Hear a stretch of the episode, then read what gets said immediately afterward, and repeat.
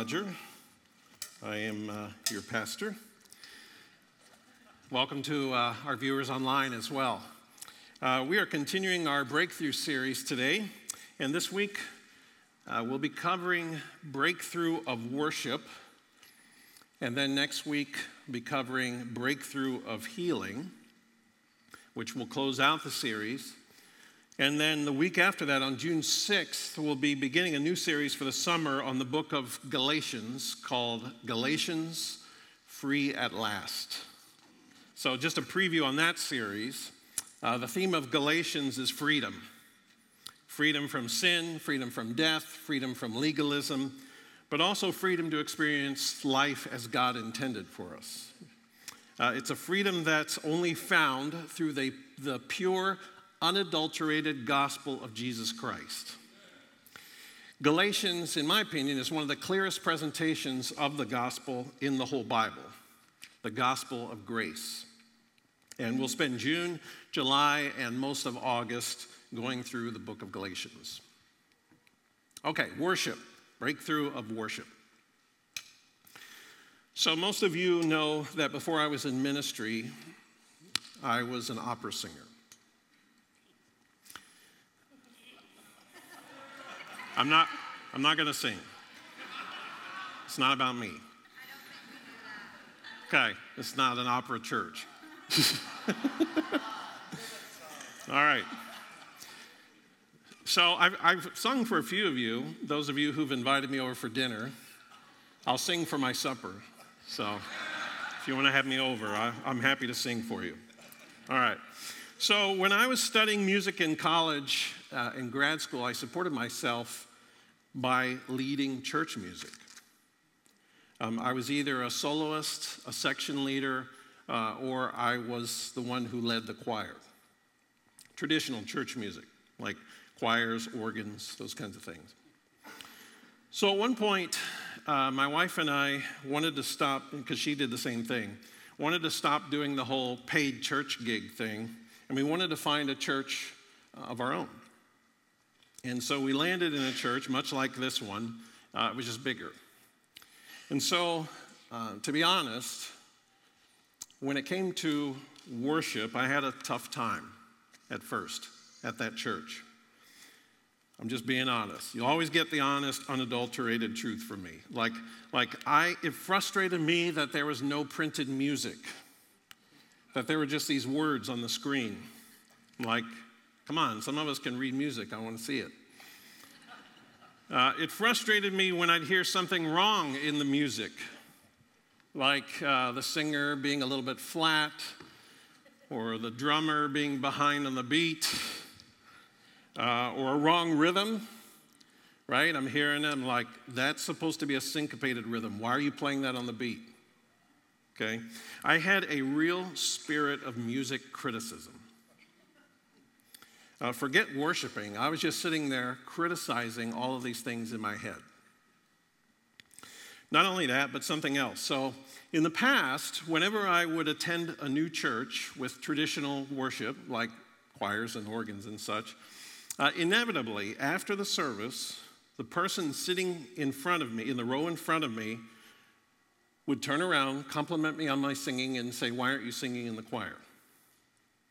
In this church that I was in, that I'm telling you about, that was like this one, but bigger, with, with like rock music, contemporary worship, no one ever did that. First, because it was too loud for anybody to hear me. And second, because, okay, I'm to get real here, because I suck at singing that kind of music. right? So, those first few years, God had me on a path of humility. Up until then, I can tell you that my identity was almost entirely caught up in my voice, in my singing. And now I was uh, in a church that had no use for me musically. So God taught me a lesson, and I want to share it with you. I was at, at the time, I was at my small group. My wife and I were, were at our small group uh, meeting one week.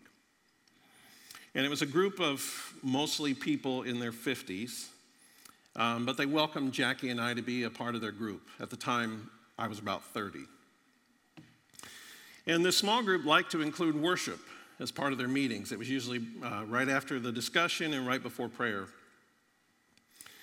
So the leader, uh, a woman, she pulled out her guitar and she started handing out some song sheets. And when she started playing, literally, it was like the most square thing in the world. It was like chonka, chonka, chonka, chonka.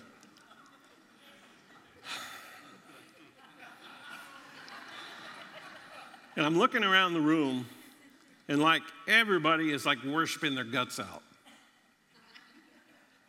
Right? Most of them had their eyes closed, some of them had their hands up. Like you could tell they were really into it. And I was, I was new to all this. Um, so I was pretty uncomfortable with being demonstrative in worship. And I was sitting there with this spirit of music, music criticism in my head.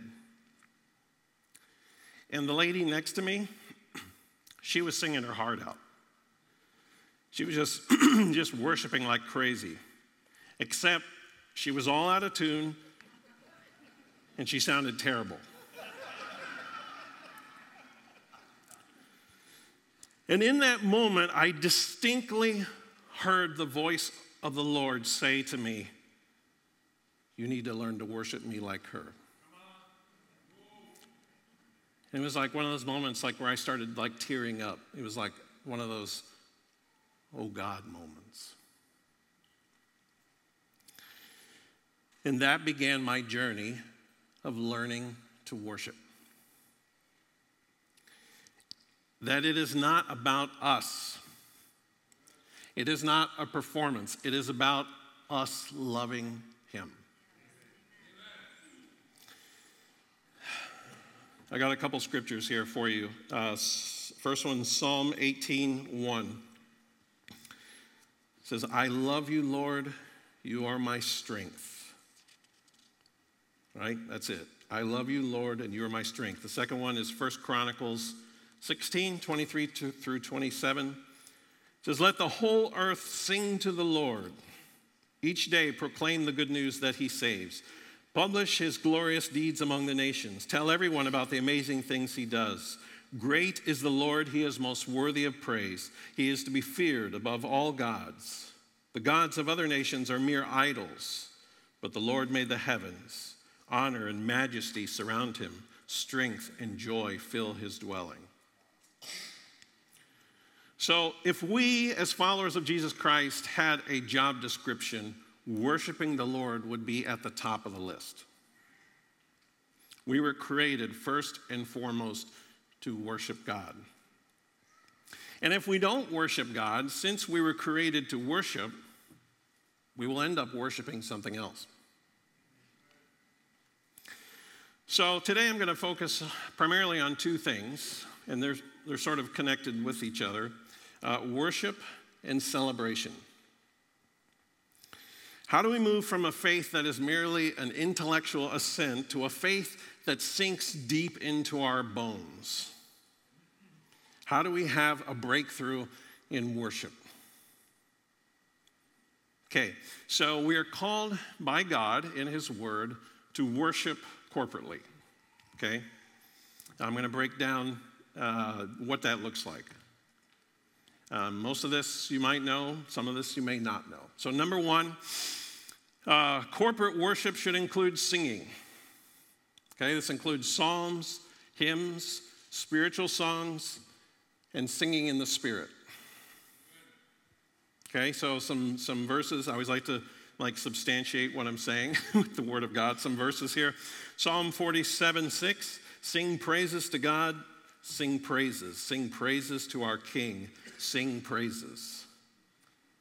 Acts 16 25. Around midnight, Paul and Silas were praying and singing hymns to God, and the other prisoners were listening.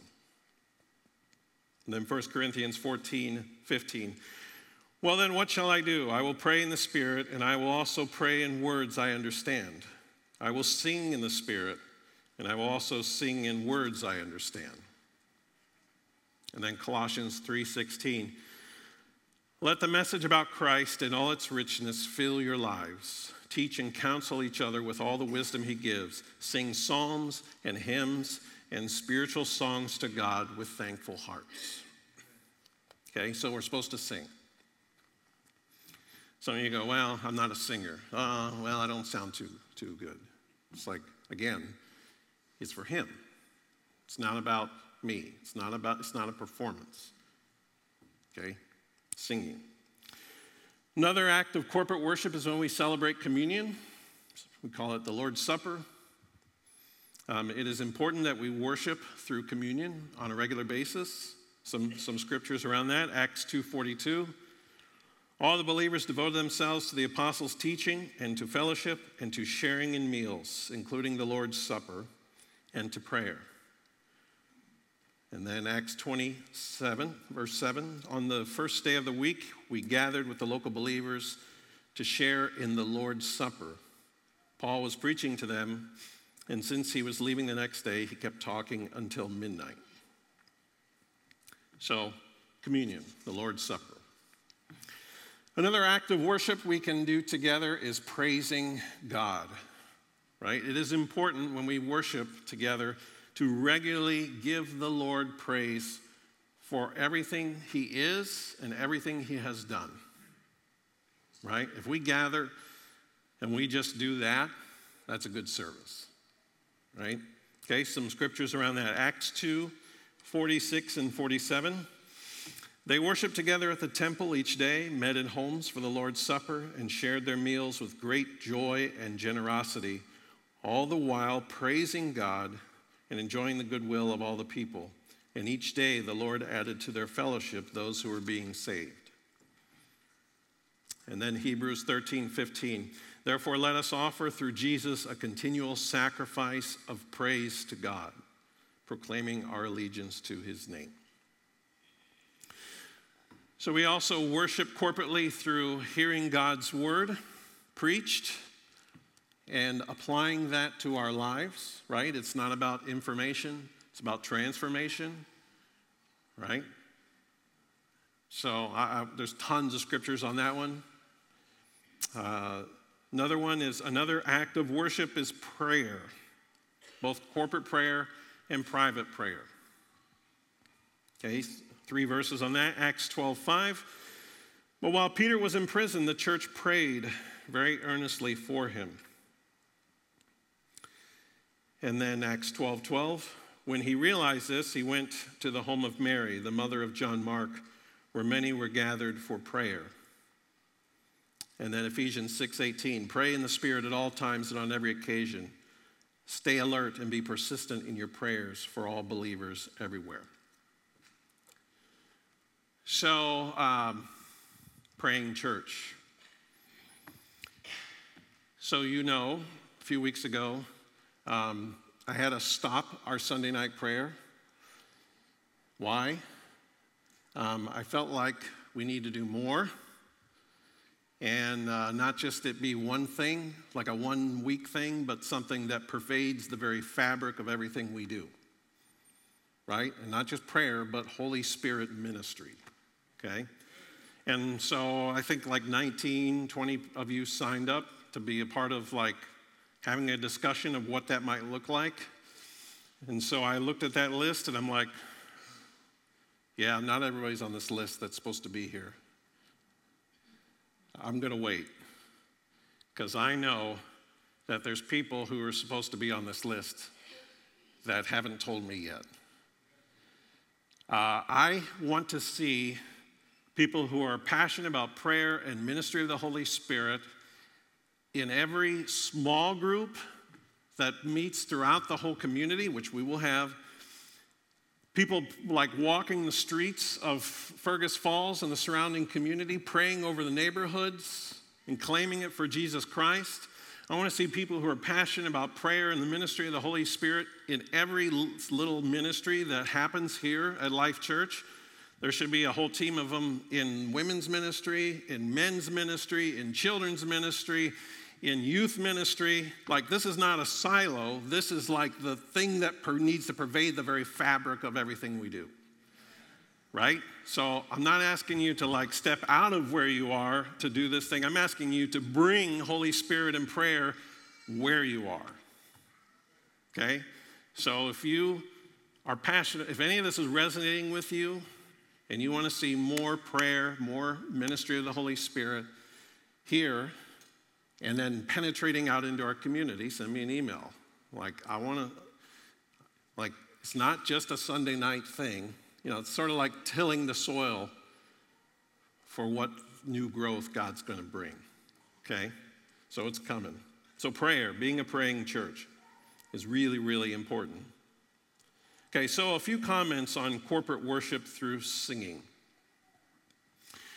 When we worship corporately, that first song is often a, uh, a, a song of invitation.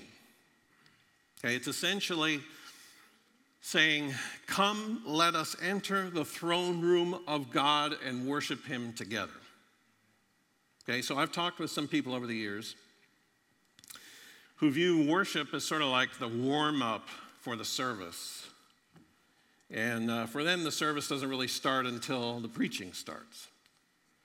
I've talked to others who, who view worship as like a performance, like a concert. So here's the deal worship needs to be centered on God, not centered on us. We worship for God's pleasure, not for our own benefit. And the greatest blessing, the greatest pleasure we can experience in our whole life is intimacy with God. The more we pursue intimacy with God, the more He will change us from the inside out. Certainly, we'll begin exhibiting more of the fruit of the Spirit, and we will also begin carrying the aroma of the presence of God wherever we go. 2 Corinthians 2:15 says our lives are a Christ-like fragrance rising up to God. So when we're engaged in worship, we want to be real. We want to be authentic. Okay? Sometimes you're, you're standing and raising your arms in praise. Sometimes you feel more reflective and you want to sit. Sometimes you are just so overwhelmed and you are tearing up that you can't sing a word. But here at Life Church, we want to promote an atmosphere of worship that is real, that is authentic. Okay? Where you feel the freedom to meet with the Lord wherever you're at. Okay, maybe you just have the roughest week of your life. You almost didn't even come. And you want to just sit there and let the worship team just sing over you.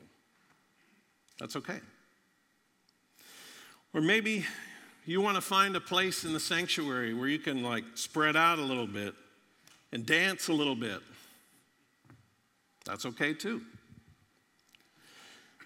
So, one of the things that I've uh, begun talking with Amber about is I'd like us to start singing more songs to God than just about God. When we do this, especially as the songs become more familiar to us, the words eventually become our own. And we end up singing those words from the depths of our own heart. They become our words, they become our prayers. So let me talk a little bit about uh, different postures of worship, because sometimes, like, this is, this is new to people. I alluded to different postures of worship, but I want to show you biblically uh, what some of those are. In worship, we're not just engaging our heart or our mind, but we are engaging our body as well. So, Raising our hands. Raising our hands is entirely biblical. Here's a few scriptures. In every place, this is 1 Timothy 2 8. In every place of worship, I want men to pray with holy hands lifted up to God, free from anger and controversy. Psalm 28 2. Listen to my prayer for mercy as I cry out to you for help, as I lift my hands toward your holy sanctuary. Psalm 134, 1 and 2. Oh, praise the Lord, all you servants of the Lord, you who serve at night in the house of the Lord. Lift your hands toward the sanctuary and praise the Lord. And then Nehemiah 8, 6. Then Ezra praised the Lord, the great God, and all the people chanted, Amen, Amen, as they lifted their hands. Okay, raising hands is biblical. Okay? I didn't know that. Like the church I grew up in, like nobody raised their hands. I thought it was weird at first, but it's in the Bible. All right, dancing. That kind of freaks people out sometimes. Dancing. Like, Okay, dancing is biblical. so, a couple scriptures. Uh, Psalm 149 3 Praise his name with dancing, accompanied by tambourine and harp. And then 2 Samuel 6 14 and 15. And David danced before the Lord with all his might, wearing a priestly garment. So David and all the people of Israel brought up the ark of the Lord with shouts of joy and the blowing of ram's horns. Right? And when his wife criticized him for being undignified, dancing in the streets, he said, I will be even more undignified than this. Right? Okay, playing instruments. Playing instruments is biblical. One verse here Psalm 33, 2 and 3. Praise the Lord with melodies on the lyre. Make and a liar, not like someone who doesn't tell the truth. That's like a to do some contextualization here. Like L Y R E. This okay. Make music for him on the ten, ten stringed harp. Sing a new song of praise to him. Play skillfully on the harp and sing with joy. Okay?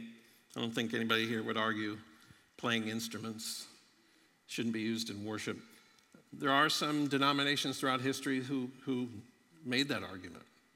Okay? Clapping. Clapping is biblical, right? Yeah. Psalm 47 1. Come, everyone, clap your hands, shout to God with joyful praise. Yes, clap. Okay. Now, here's, here's where it gets, you, know, you're going to be like, I'm pushing the envelopes here. Okay?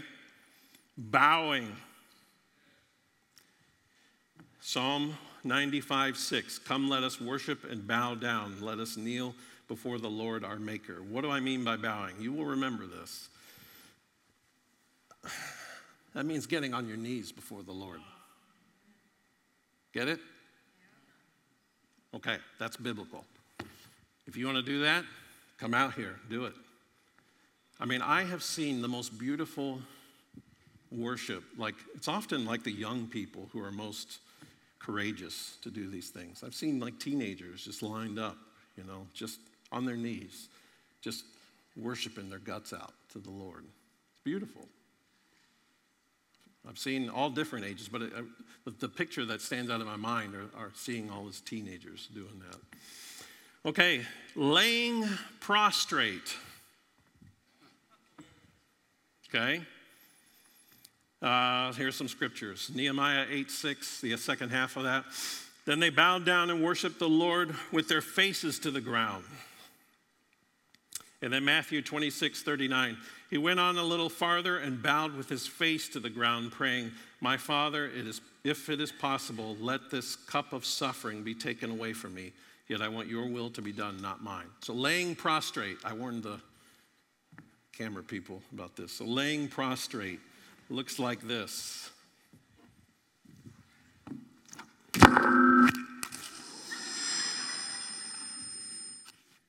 Get it? You turn me back on? Okay, am I back on? Yeah. You will remember that.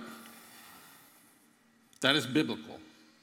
There are times when you are in such, make sure, okay, you're in such awe of what He has done in your life His grace, His power, His mercy, His love.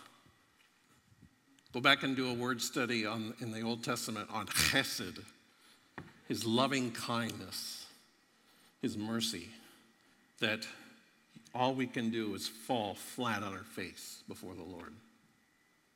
Laying prostrate is a biblical posture of worship. So, I told you already that I grew up in a church uh, where there was not a lot of physical demonstrativeness in worship.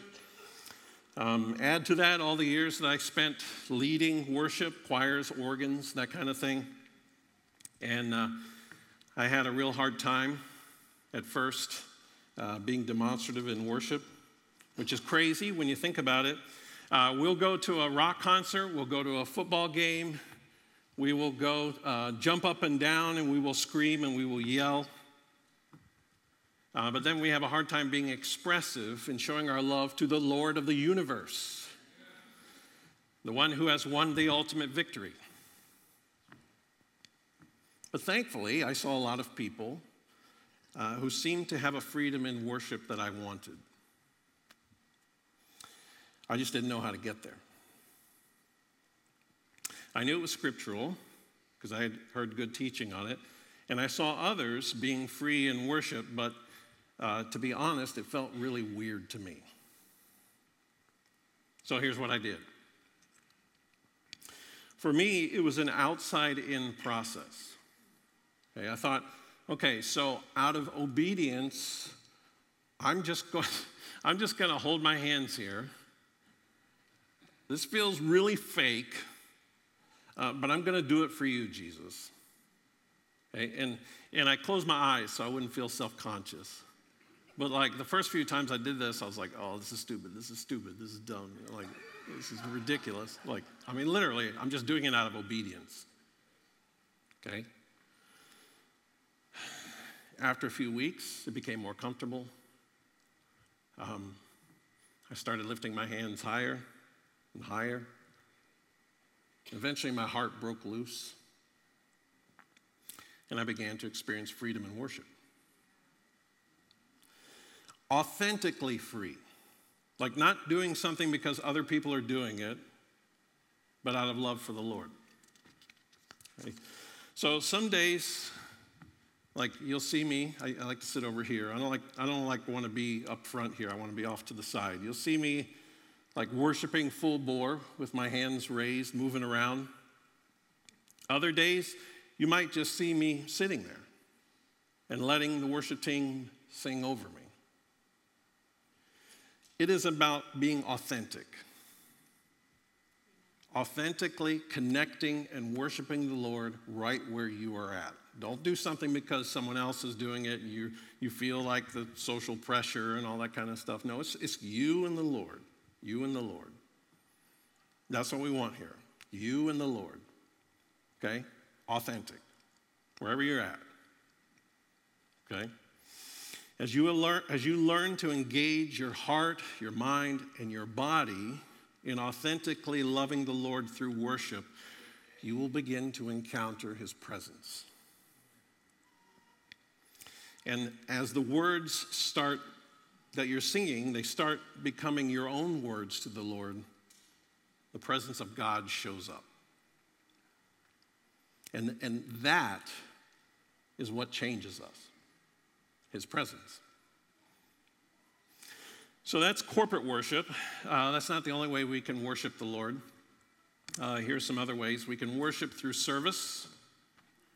Right? We can worship the Lord through serving others. Here's a few scriptures, a couple of them.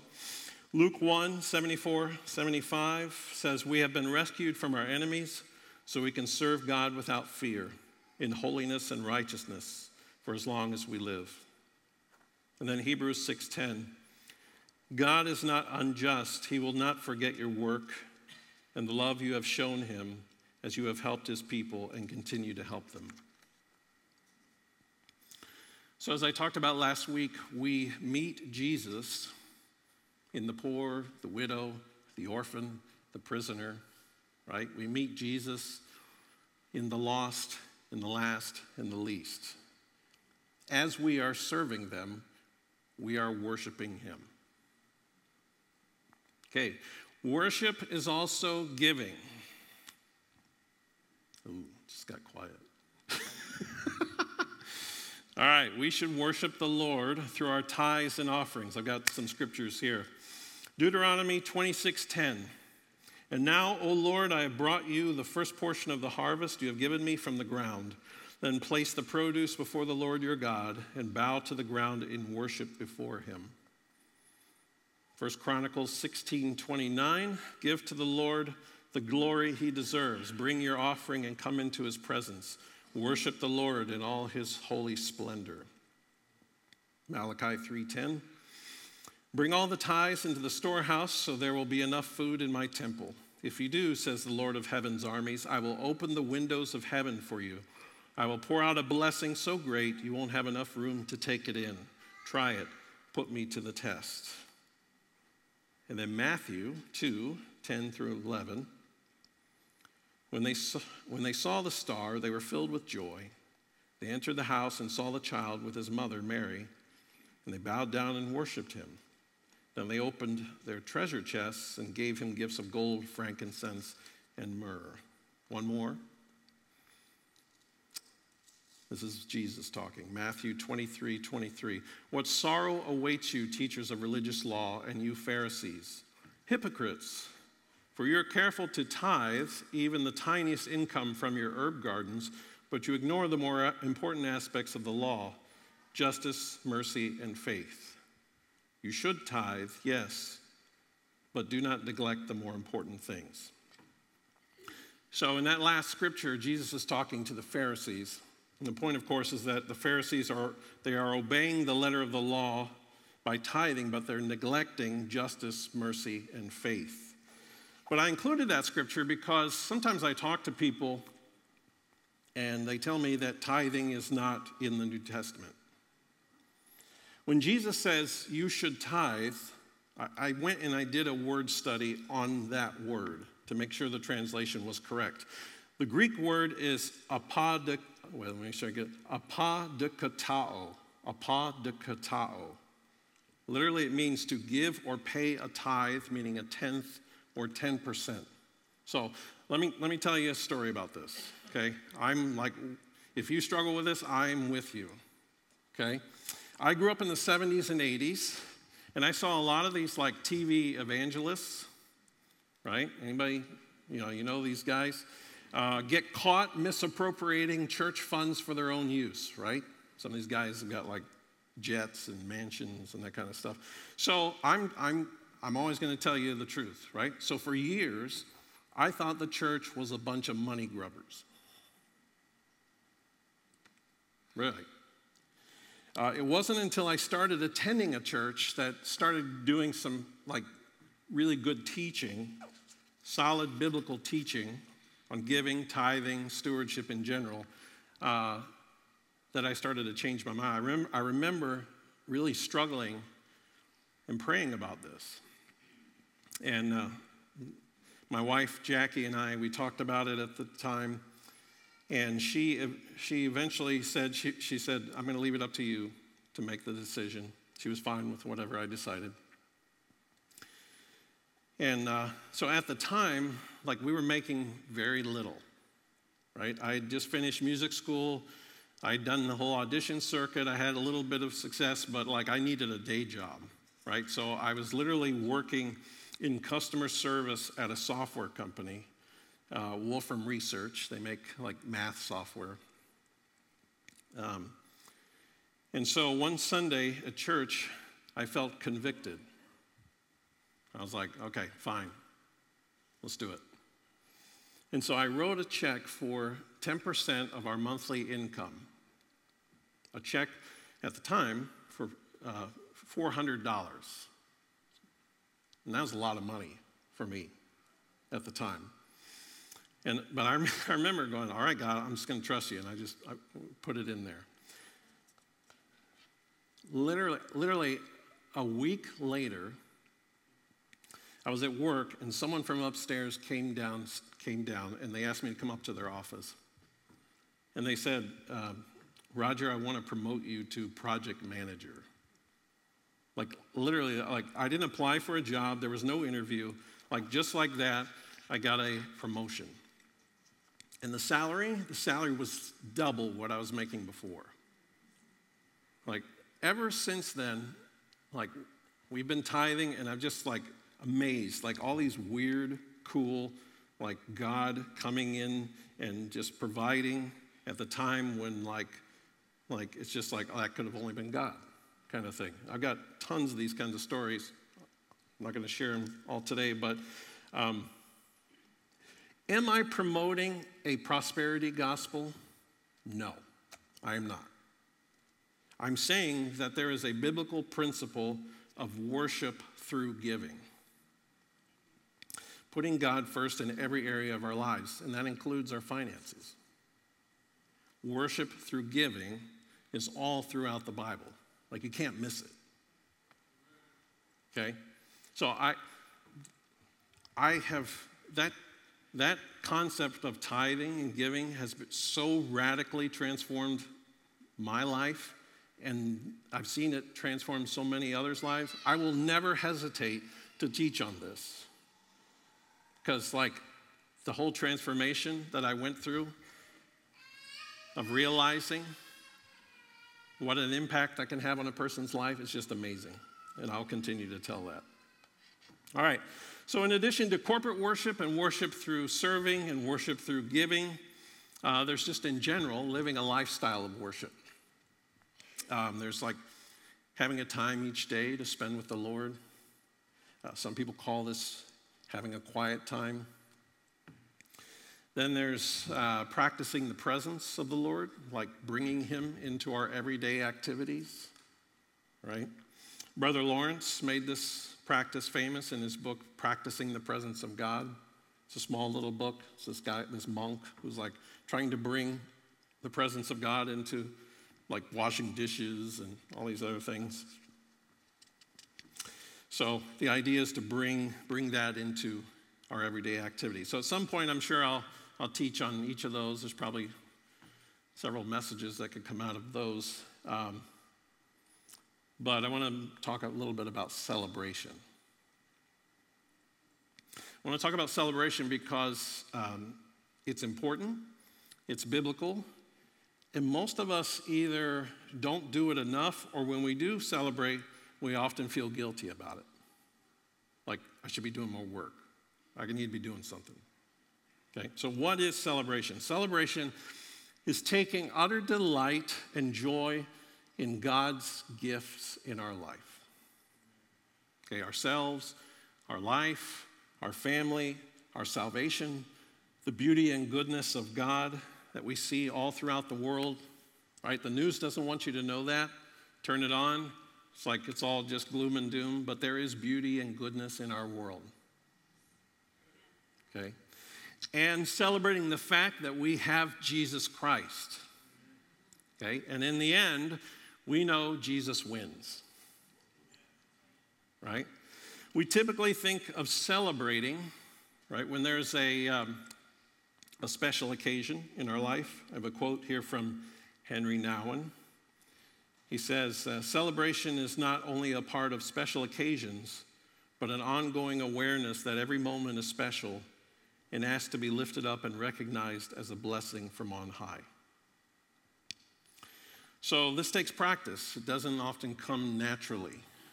Um, even when we're down and we're depressed, we can cultivate uh, joy and celebration in our lives. So, I have five steps on how to cultivate joy and celebration in our lives. If you're a note taker, um, you can write these down. So, number one is start by learning to laugh. Amen. Okay? Laugh at yourself, just laugh in general. Okay? Laugh with people, don't laugh at people. Okay?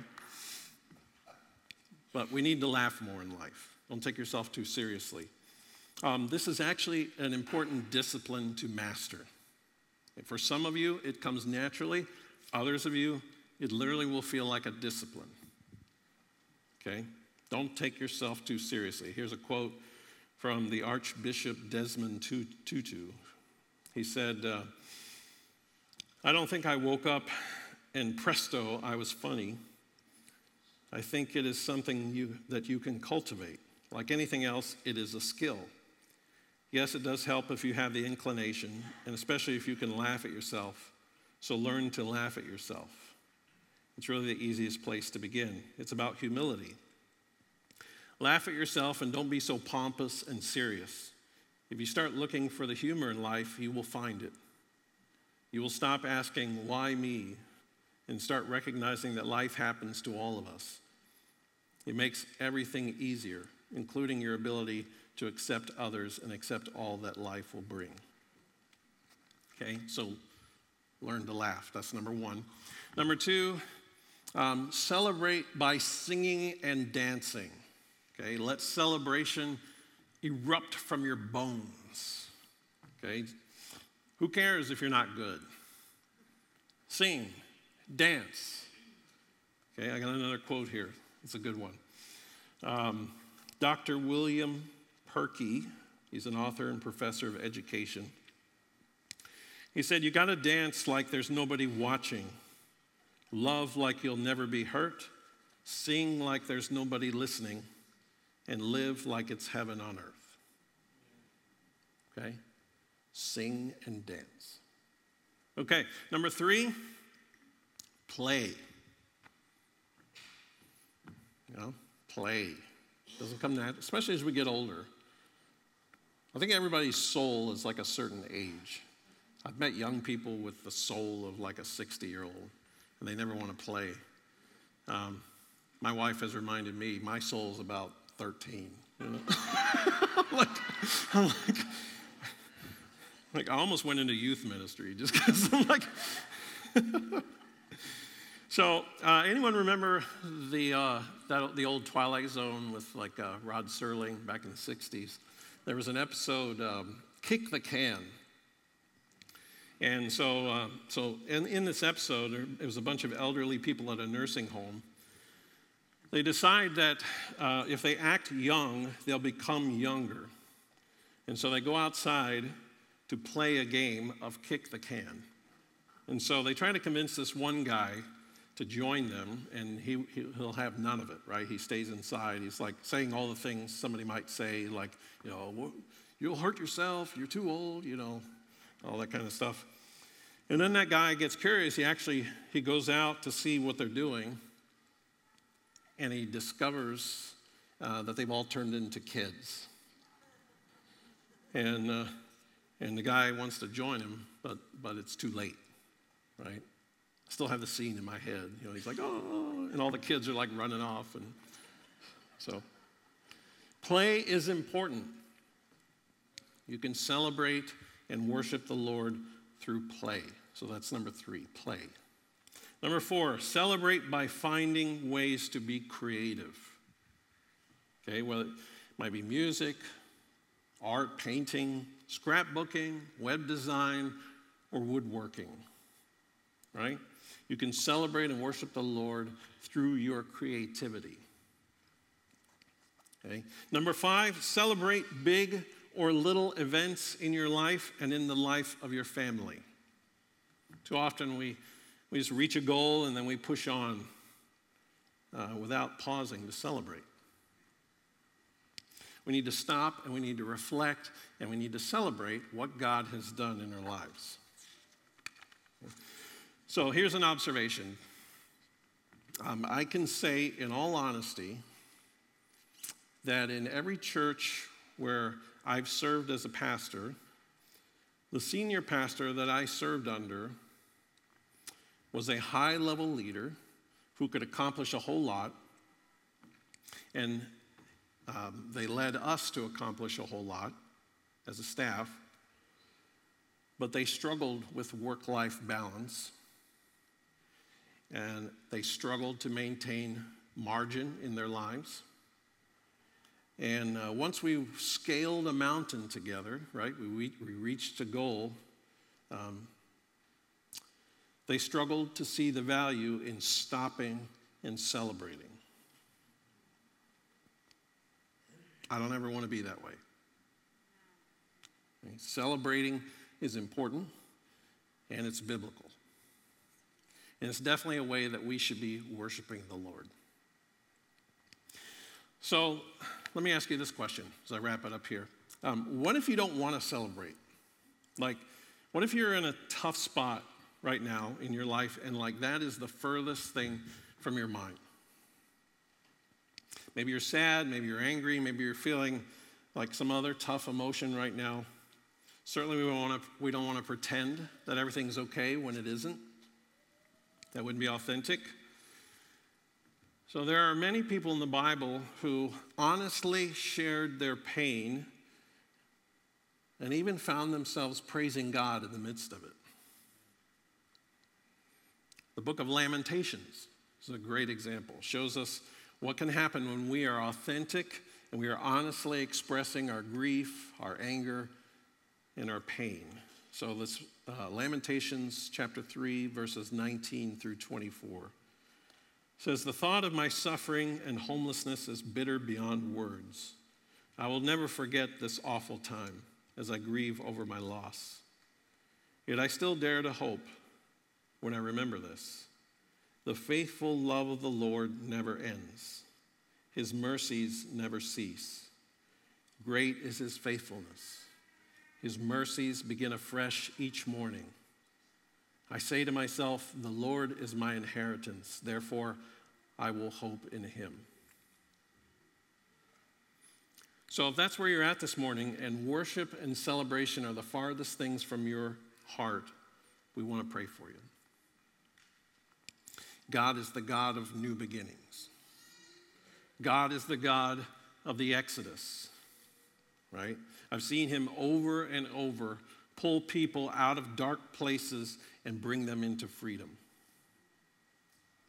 Jesus saved us from hell, but that's not just in eternity, that is today. Okay? Some of you hearing this might be experiencing hell right now. Jesus can save you. When he began his ministry, Jesus literally opened up the scroll for Isaiah 61 and uh, he read it. And it says this the first three verses of Isaiah 61 1 through 3. The Spirit of the sovereign Lord is on me because the Lord has anointed me to proclaim good news to the poor. He has sent me to bind up the brokenhearted, to proclaim freedom for the captives and release from darkness for the prisoners, to proclaim the year of the Lord's favor and the day of vengeance of our God, to comfort all who mourn and provide for those who grieve in Zion, to bestow on them a crown of beauty instead of ashes, the oil of joy instead of mourning, and a garment of praise instead of a spirit of despair. They will be called oaks of righteousness, a planting of the Lord for the display of his splendor. So I'm telling you from personal experience, when Jesus has pulled you out of the pit of despair and he has given you a new life, a new identity, and he has given you the gift of his Holy Spirit, you will want to worship. You will want to celebrate. And he doesn't just do it once, he does it over and over and over and over again in our lives.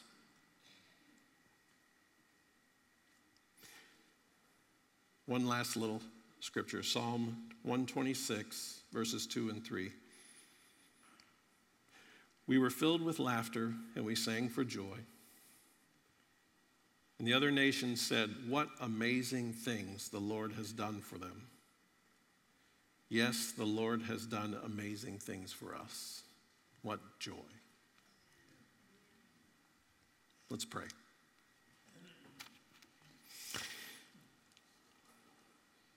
Lord, thank you so much for your grace, for your love, for your mercy.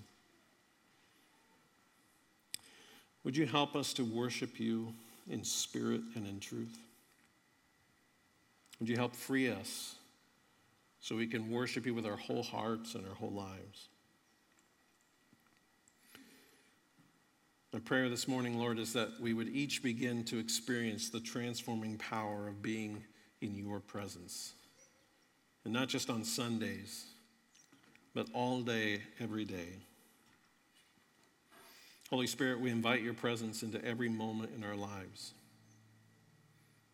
May we be a body of believers that is known for our worship of Christ. May we be a body of believers that has the scent of Christ on us, so that whoever we encounter would sense the presence of the Lord on us. Pray that in Jesus' name.